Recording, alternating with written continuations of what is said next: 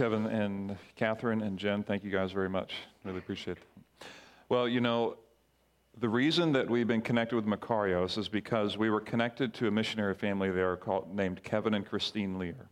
Kevin Lear, many years ago, moved with his family down to Dallas Seminary at the same time that Jen and I moved down there as well. Kevin invited me to carpool with him when I was a student there, and we carpooled together. And these years later, we are sponsoring children and connected to Macarios. One night when Jen and I went out to Kevin and Christine's house in Garland, Texas, Um, we had a good evening there together, and then we decided to drive home late at night. For us, it was late. It was like ten thirty, super late uh, for us.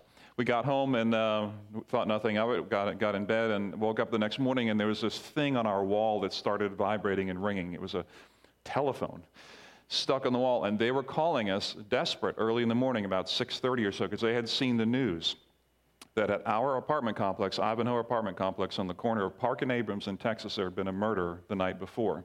A couple had been returning home from being away, and they were one. The girl was shot in her car, and the guy was shot outside on the, the parking lot.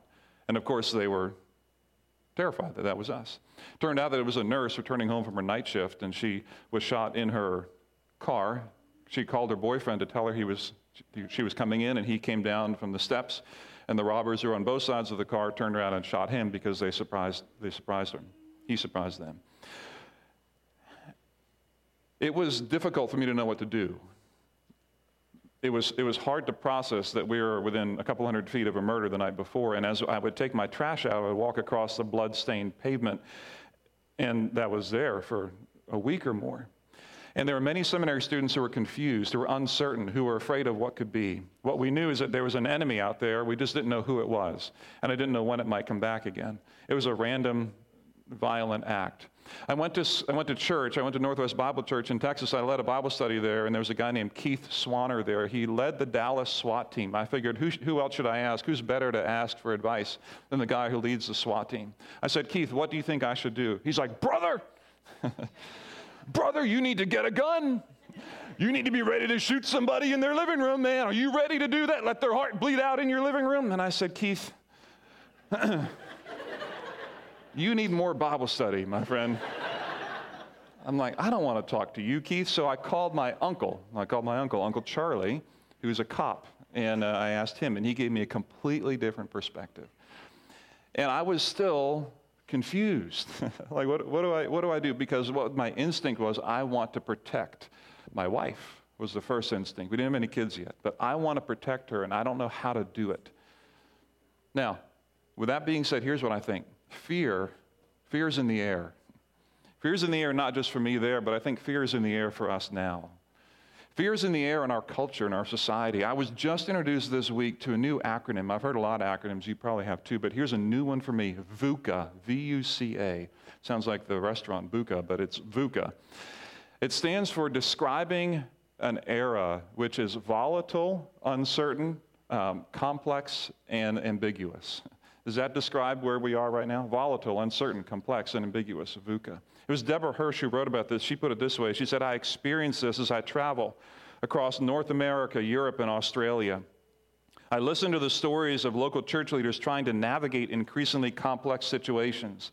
Take, for instance, our German friends trying to be a presence for Christ to both Syrian refugees and the hostile locals who want them kicked out of the country.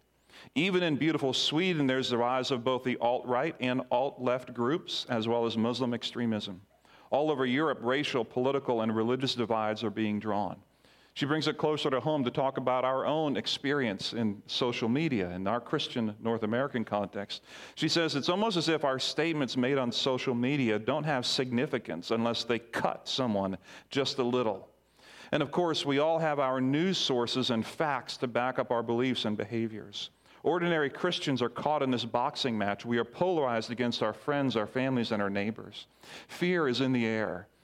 Fear is in the air, and we don't know who the enemy is, and we're not quite sure what to do. It's ambiguous, it's uncertain, it's volatile, and it's certainly, certainly complex.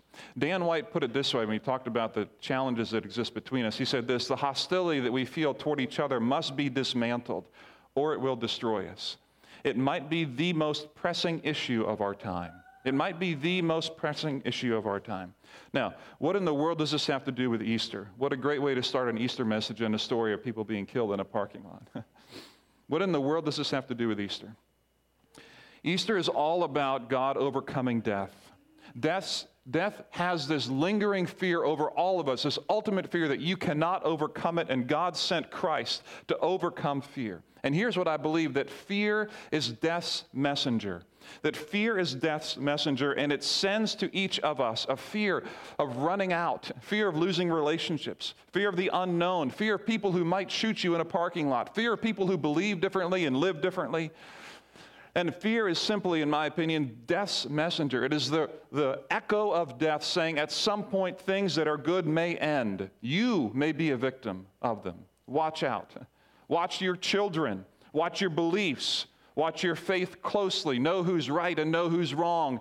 Be afraid, be afraid, be guarded, because death may come to your door and maybe to mine. But here's the deal on Easter. We just went through this. He is risen. And because he's risen indeed, the power of the ultimate control of death is gone, and that impacts fear's message, if we will let it. I love the way Jesus put it. He put it this way. He said, "Greater love has no one than this, that he lay down his life for his friends."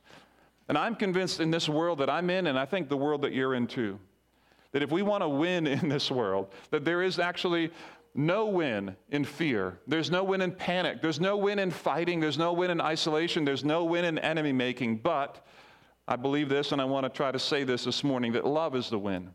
Now, if that sounds super soft and about as um, like old-fashioned and antiquated as you can possibly get, you know, maybe we should roll the Hallmark music, uh, you know, cue the credits. Isn't that cute and neat? Love is the win. Let's all eat marshmallows on the way out and just have to be super soft and squishy, right?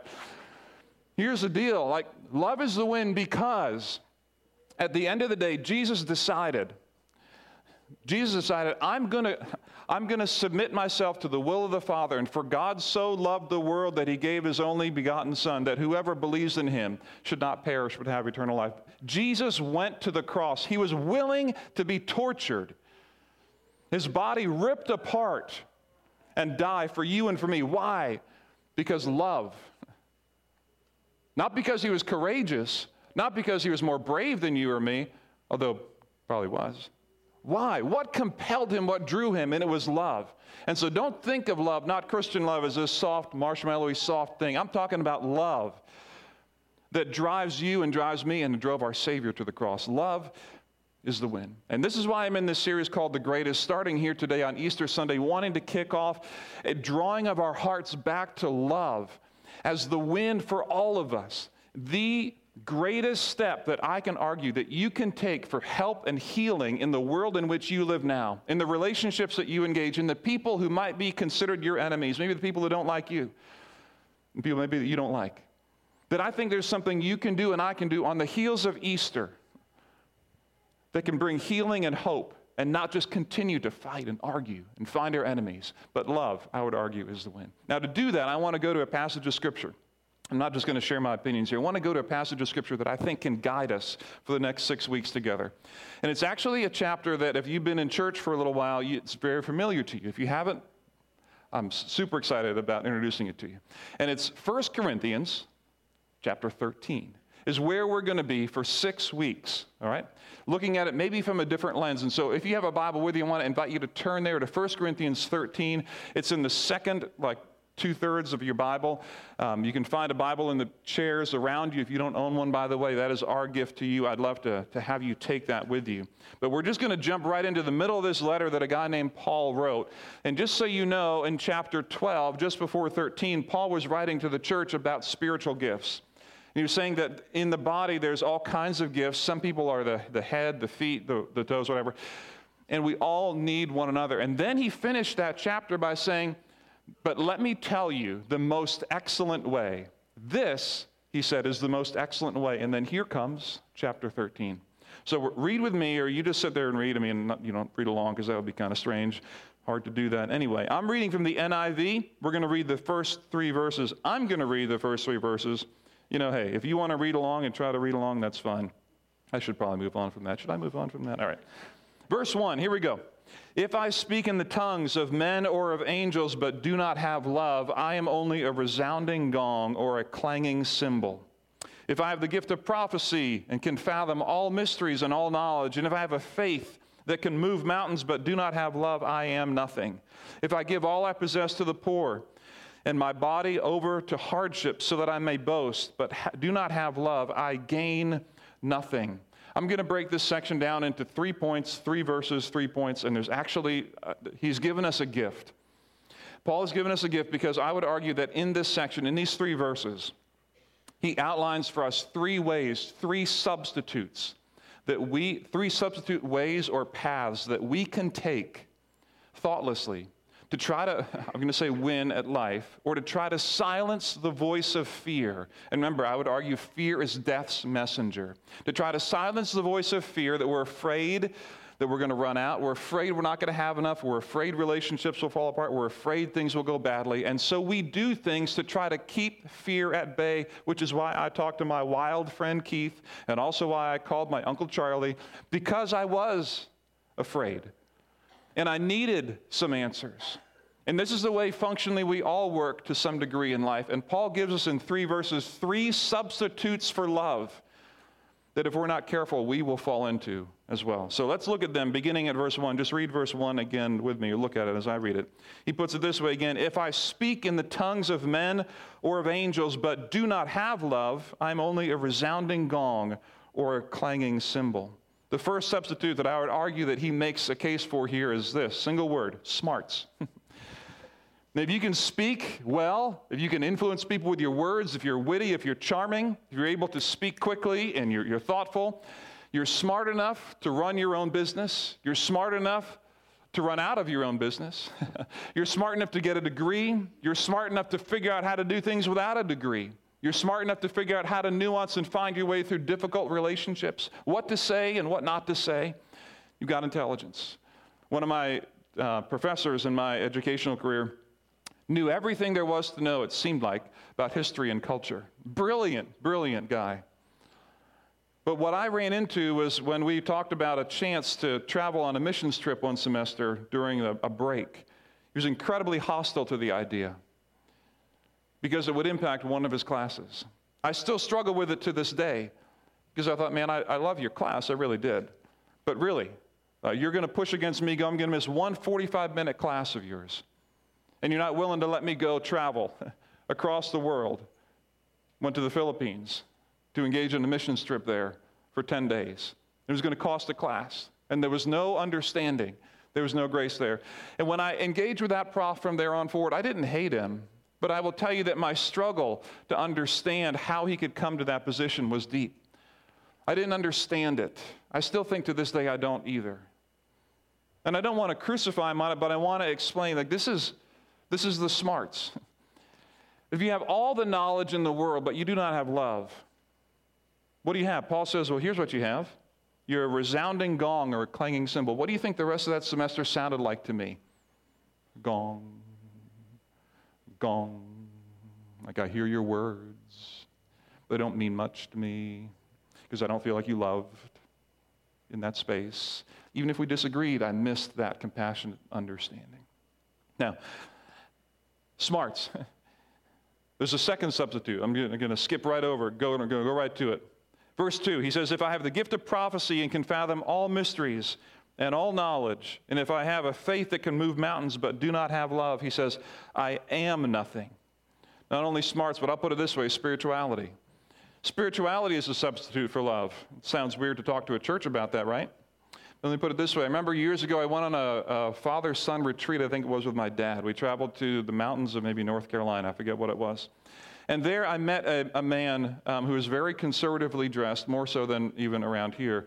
Uh, certainly been around this church. Um, and what he told me as a young man, I'm never going to forget, which is odd because I don't remember anything else about the weekend. I was very into basketball at that time and uh, into athletics. And he said to me very clearly in a moment of sharing around a group, he said, I see no spiritual purpose to basketball or athletics. What a waste of your energy. I thought, thank you for sharing that deep, profound truth with me, brother. I love that. I thought, it emptied me. Now, I can still remember and tell you right now, I can tell you what the guy looked like.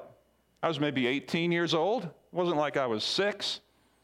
I still remember what he looked like. And you know what happened there? This, there's this belief from his side, at least, all you need, you just need to pray more. If you had enough faith to move mountains, don't waste your time doing all the other things. The arts, forget it, what a waste of time. Athletics, forget it, what a waste of time. You just need to be more spiritual. Listen, get up earlier. Pray more, read more. Let's get a strong devotional book for you for the next four hours. You don't have time to pray for two hours a day. What's wrong with you? You know that's where real help and healing comes from, right? I'm not against some of those things, but without love, Paul says, I am nothing. Spirituality is a substitute, can be a substitute. To win in this world, what did this guy want? He wanted control over his world. He wanted God to be present. So the best way to do that is to be deeply spiritual. But what he left me as a young believer is completely empty. I felt zero love and compassion in my engagement with him. Spirituality can be a substitute for love, as odd as it sounds, even from Paul. The third one is in verse three. He says, if I give all I possess to the poor and give over my body to hardship that I may boast, but do not have love, he says, I gain nothing. This one is even stranger. If you don't like the thought that spirituality can be a substitute for love, check this one out. How about service being a substitute for love? Service is the thing that is kind of the North Star for you. Here's what, what I mean by that, and here's what I think Paul means. This is so normal for us to encourage people in the church to serve. But he's saying, if, if I give all that I have to the poor, like if you take service the whole way and give it all away, you don't just sponsor one child, you sponsor all of the children in the, I mean, you sponsor them all and you give it all. And then you, you give over your body. You don't even care about yourself anymore. You do whatever it takes to serve other people.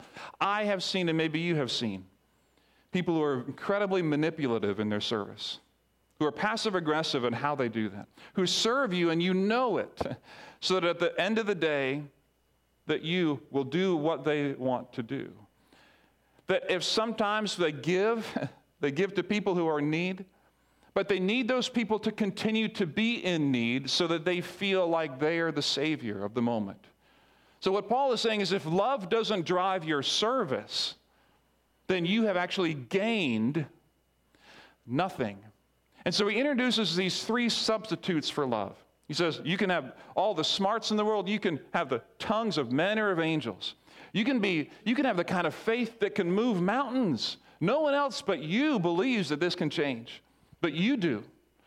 And, and you can be the greatest servant of all. Give everything over. But if I don't have love, boom, boom, boom. He says, you're a resounding gong and a clanging cymbal. I am nothing, and I've gained nothing. Nothing at all. So here's the question I have. If, if love is the win, what can I do? If love is actually the win, what do I do with this? What does this look like? How can I move forward on this? The first question you might be asking is, well, Tim, what do you mean when you say love? I could tell. That's exactly what you all were thinking right now in this moment. I'm so glad you asked that question. So here's what I would say. When I talk about love in this series, the Greek word for love in this case is a word that you may have heard of before. It's agape love, which is an unconditional kind of love. And so we can understand it to be unconditional. But let me push it further, because this word means something more than that. It also means this, and this is the best way I'm going to try to describe it. It means this. I want to encourage you to think of love as warm regard for and interest in another. Warm regard for and interest in another. Now, that still may be too in your head, and let me dr- bring that down a little bit. Here's what I found.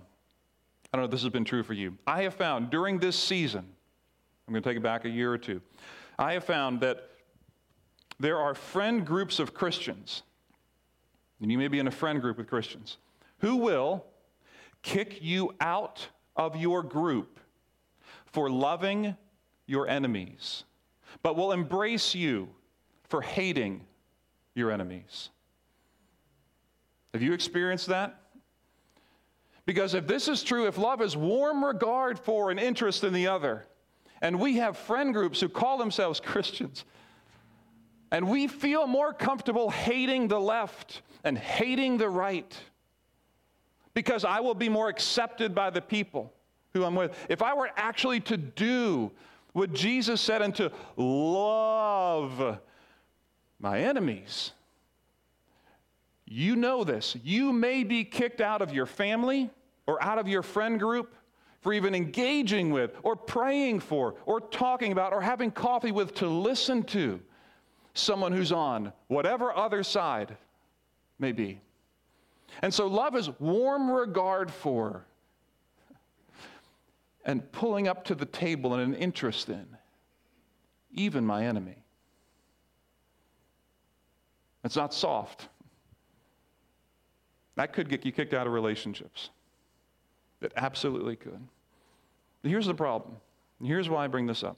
Again, I'll say this. Fear is death's messenger. Death hovers over us all. And it sends us a message that we need to protect ourselves. And fear is incredibly comforting. That may seem strange. I love the way Dan White puts it. He says, there is a concreteness and a clarity to fear that comforts us. I know who to stay away from. I know who my enemies are. I know who to oppose, and I know who to potentially hate. This helps us. Oh, oh, they voted that way, right? Okay, yep. They're oriented that way? Yep, okay. They have that background? Yep, that's fair, okay. Oh, they think this way? Yep. They dress that way? Yep. They smoke this? Yep. They don't do that? Okay, yep, yep, yep, yep, yep, yep, yep. Helps me know who I can be afraid of, and that is comforting. And love confronts that. It says, I want you to have warm regard and interest in the other. So I want to ask this question. Who or what? Who or what am I afraid of? Who or what am I afraid of? Now, what I did, because, you know, hey, I was preparing this, and you weren't, so you didn't have time to do this. I wrote down a little bit of a list. I want to encourage you to reflect on this. If this list helps you, then have at it. And I'm sure if I were talking to you, you would clarify my list. You would argue with it. You would add some things to it. Here's what I hear. I hear people being afraid of the liberals, the conservatives, people of different racial and ethnic backgrounds. I hear people being afraid of those with different views of sexual expression or identity. I see fear of identity and slowing down enough to face our own emptiness. I see a fear of running out, fear of kids rejecting us, fear of health crises, early death. I see fear of loneliness and isolation. I see fear of someone leaving. I see fear of falling back into addictions or never being able to break them in the first place. I see fear of never reaching our goals or fear of others taking what is ours. I see a fear of war, the fear of losing our history, and certainly a fear of the future. Certainly there's more. And all those things that are in our world, not unlike that mystery person who shot and killed our neighbor, lingers in the air and it sits there. And, G- and John made a comment in one of his letters. He said this, he said, perfect love casts out fear. And if you've been in church, you've heard that before. This is not in the Bible, but I'm going to tell you something else. I think the inverse is true. I think perfect fear casts out love. And when that fear is perfected in me, and maybe in you, I will, I will protect me and those I love over and above you and what you might bring to me, whether it's ideology, financial impact or ruin, relational pain, but I'm going to dig in and protect my own because perfect fear casts out love. So who or what am I afraid of? Who or what are you afraid of? Here's what I want to offer to you as well. One last thing. I want to encourage you to write this question down and to think about this. I also want to offer you something, because in a minute we're going to pull out what we call a communication card that's in your chair around you. You're going to have a time to write down some of your own thoughts. I want to offer you something specific to this series. I'm going to put it this way. If you're interested in more, what I want to give to you is a weekly connection point throughout this series. I want to encourage you, if you want more, to write the greatest on your communication card. And what that will do is we will take, if you give me a readable email address, we will send to you weekly more on this series from, from me, sharing more in depth with what does it look like, what does it mean to love. I want to draw this down further, not just up here in our heads that we understand, but I want to bring it down to you at a deeper level. If you want more on a weekly basis, one email a week for six weeks, I want to give that to you. Write the greatest on there. So who or what do you fear, friends? Because again, fear is death's messenger. And on this Easter Sunday, one more time, he is risen. He is risen if that is true, that love cast out fear, and greater love has no one than he laid down his life for his friends. You do not need to let fear control you, because being smart, being spiritual, being a great servant, if driven by fear and not by love, will lead us nowhere. And on this, this Easter morning, with the empty tomb, what a picture of the greatest love that we could ever have.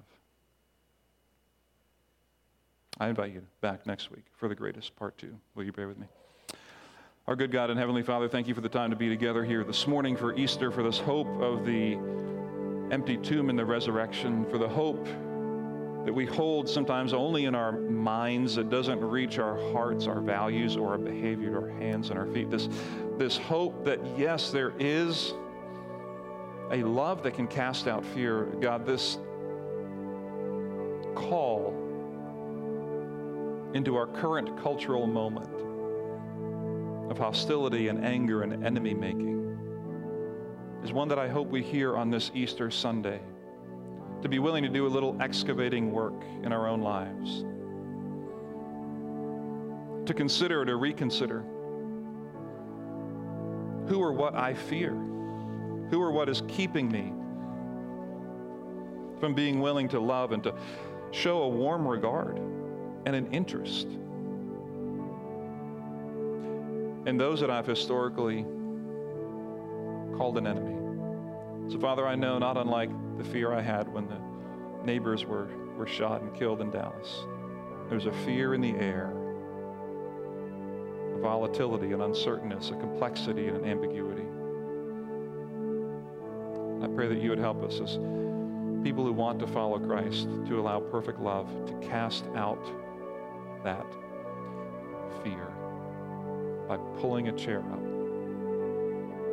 by having a warm regard and an interest in those around us. That might cost us. It cost your son everything, and that is why we celebrate Easter. So, Father, we thank you for the hope and joy and power of this day. And it's in Jesus' name that we pray.